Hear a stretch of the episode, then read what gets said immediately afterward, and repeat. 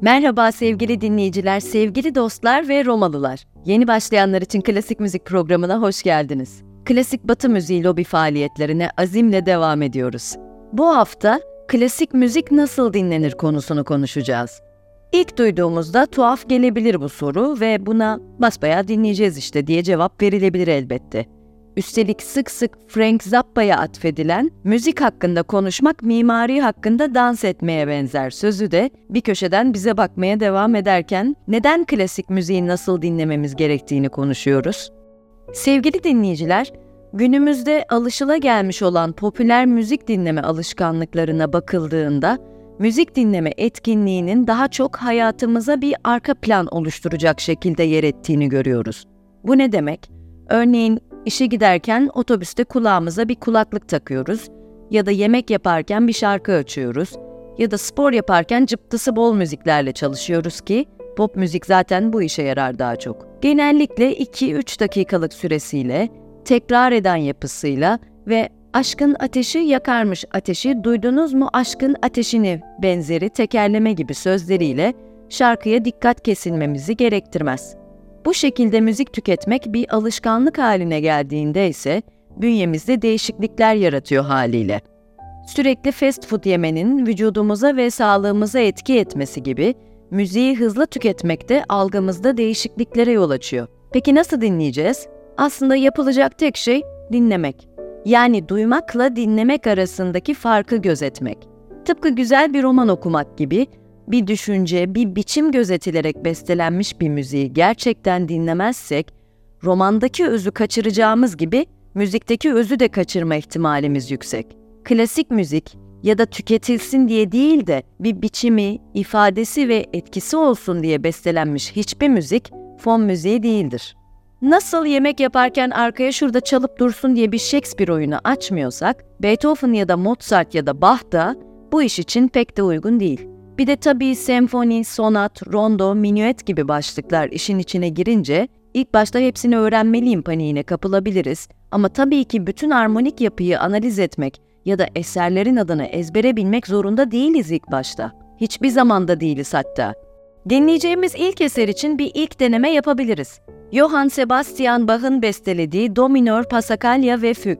Genellikle yaptığımız gibi şarkı sözlerini değil, melodiyi ve ritmi dinleyebiliriz. Melodiyi bulmak, melodinin nasıl geliştiğini, değiştiğini ve çeşitlemelerini dinlemek eseri gittikçe zevkli hale getirecektir. Bu eserde aslen bir İspanyol dansı olan Pasacaglia'nın Bach tarafından bir Alman disipliniyle nasıl işlendiğini duyabiliriz. Bas teması değişmeden devam ederken yaklaşık 20 çeşitlemeyle eserin nasıl gitgide geliştiğini duyabiliriz. Şimdi organist Andrea Marco'nun yorumuyla Johann Sebastian Bach'ın Do minör ve Füg isimli eserini dinliyoruz.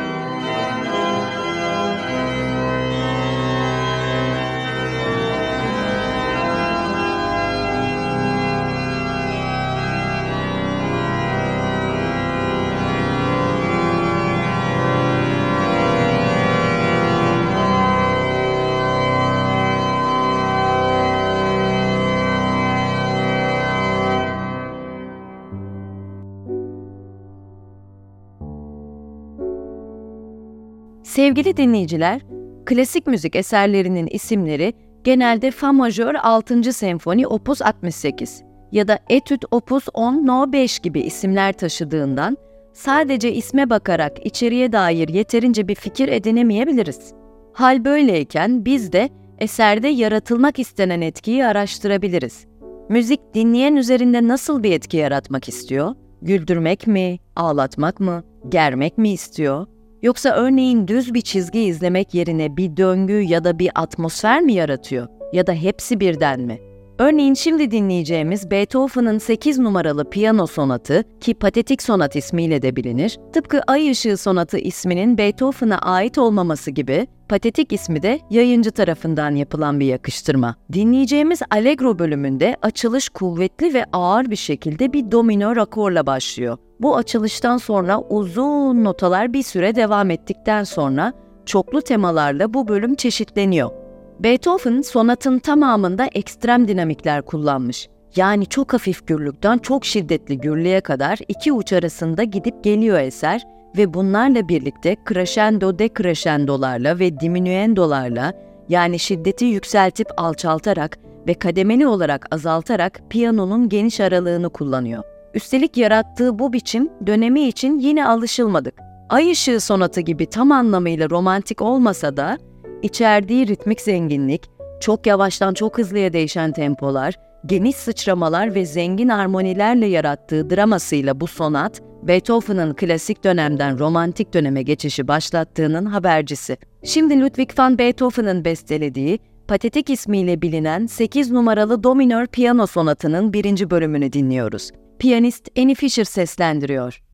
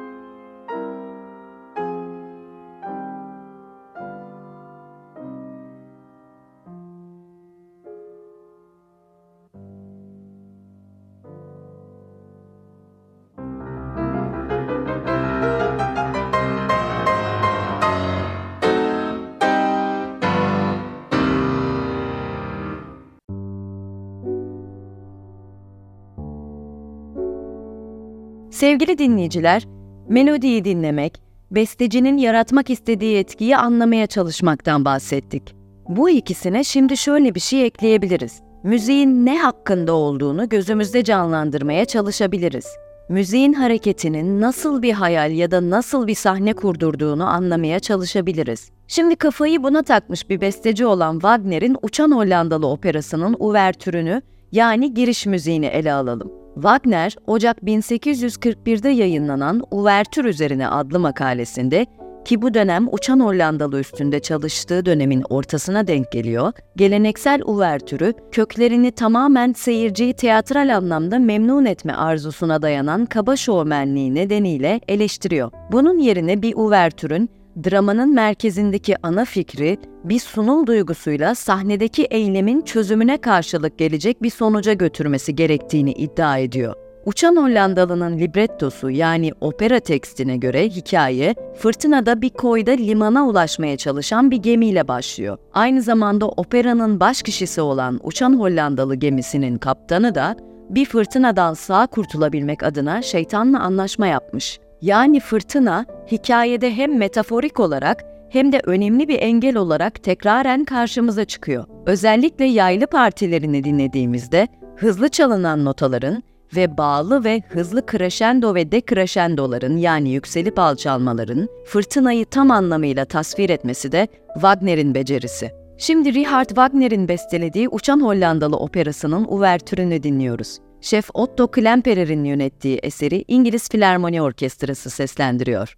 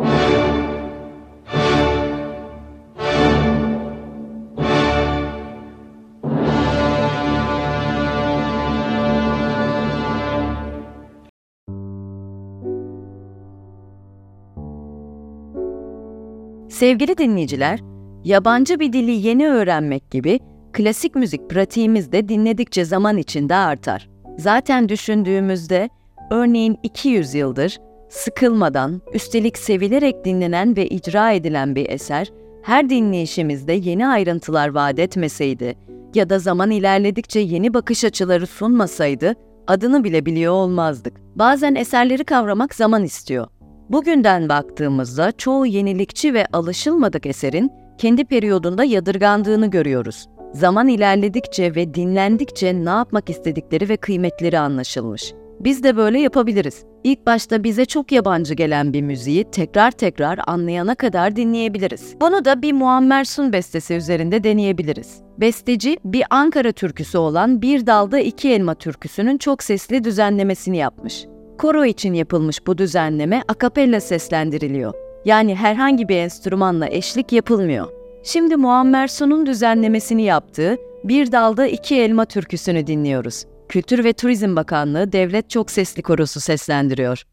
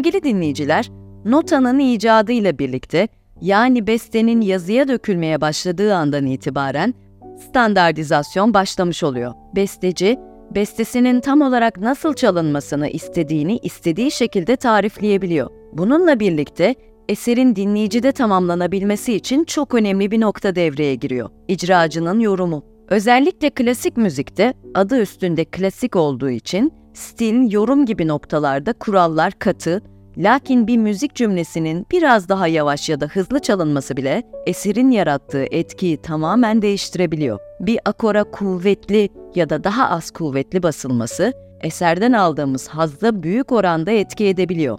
O yüzden aynı eseri farklı yorumculardan dinlemek her zaman eğlenceli oluyor. Esere gitgide hakim olduğumuzda eserin yapısını bildiğimizden yorumcunun eser hakkında nasıl bir fikri olduğunu dinlemek de çok zevkli hale geliyor. Örneğin şimdi oldukça popüler olan bir Chopin eserini 20 numaralı noktürnü Chopin yorumlarıyla ünlü piyanist Vladimir Ashkenazy'den dinleyeceğiz. Bu haftada programımızın sonuna geldik. Şimdi Frederick Chopin'in bestelediği 20 numaralı Do diyez minör noktürnü dinliyoruz. Piyanist Vladimir Ashkenazy seslendiriyor.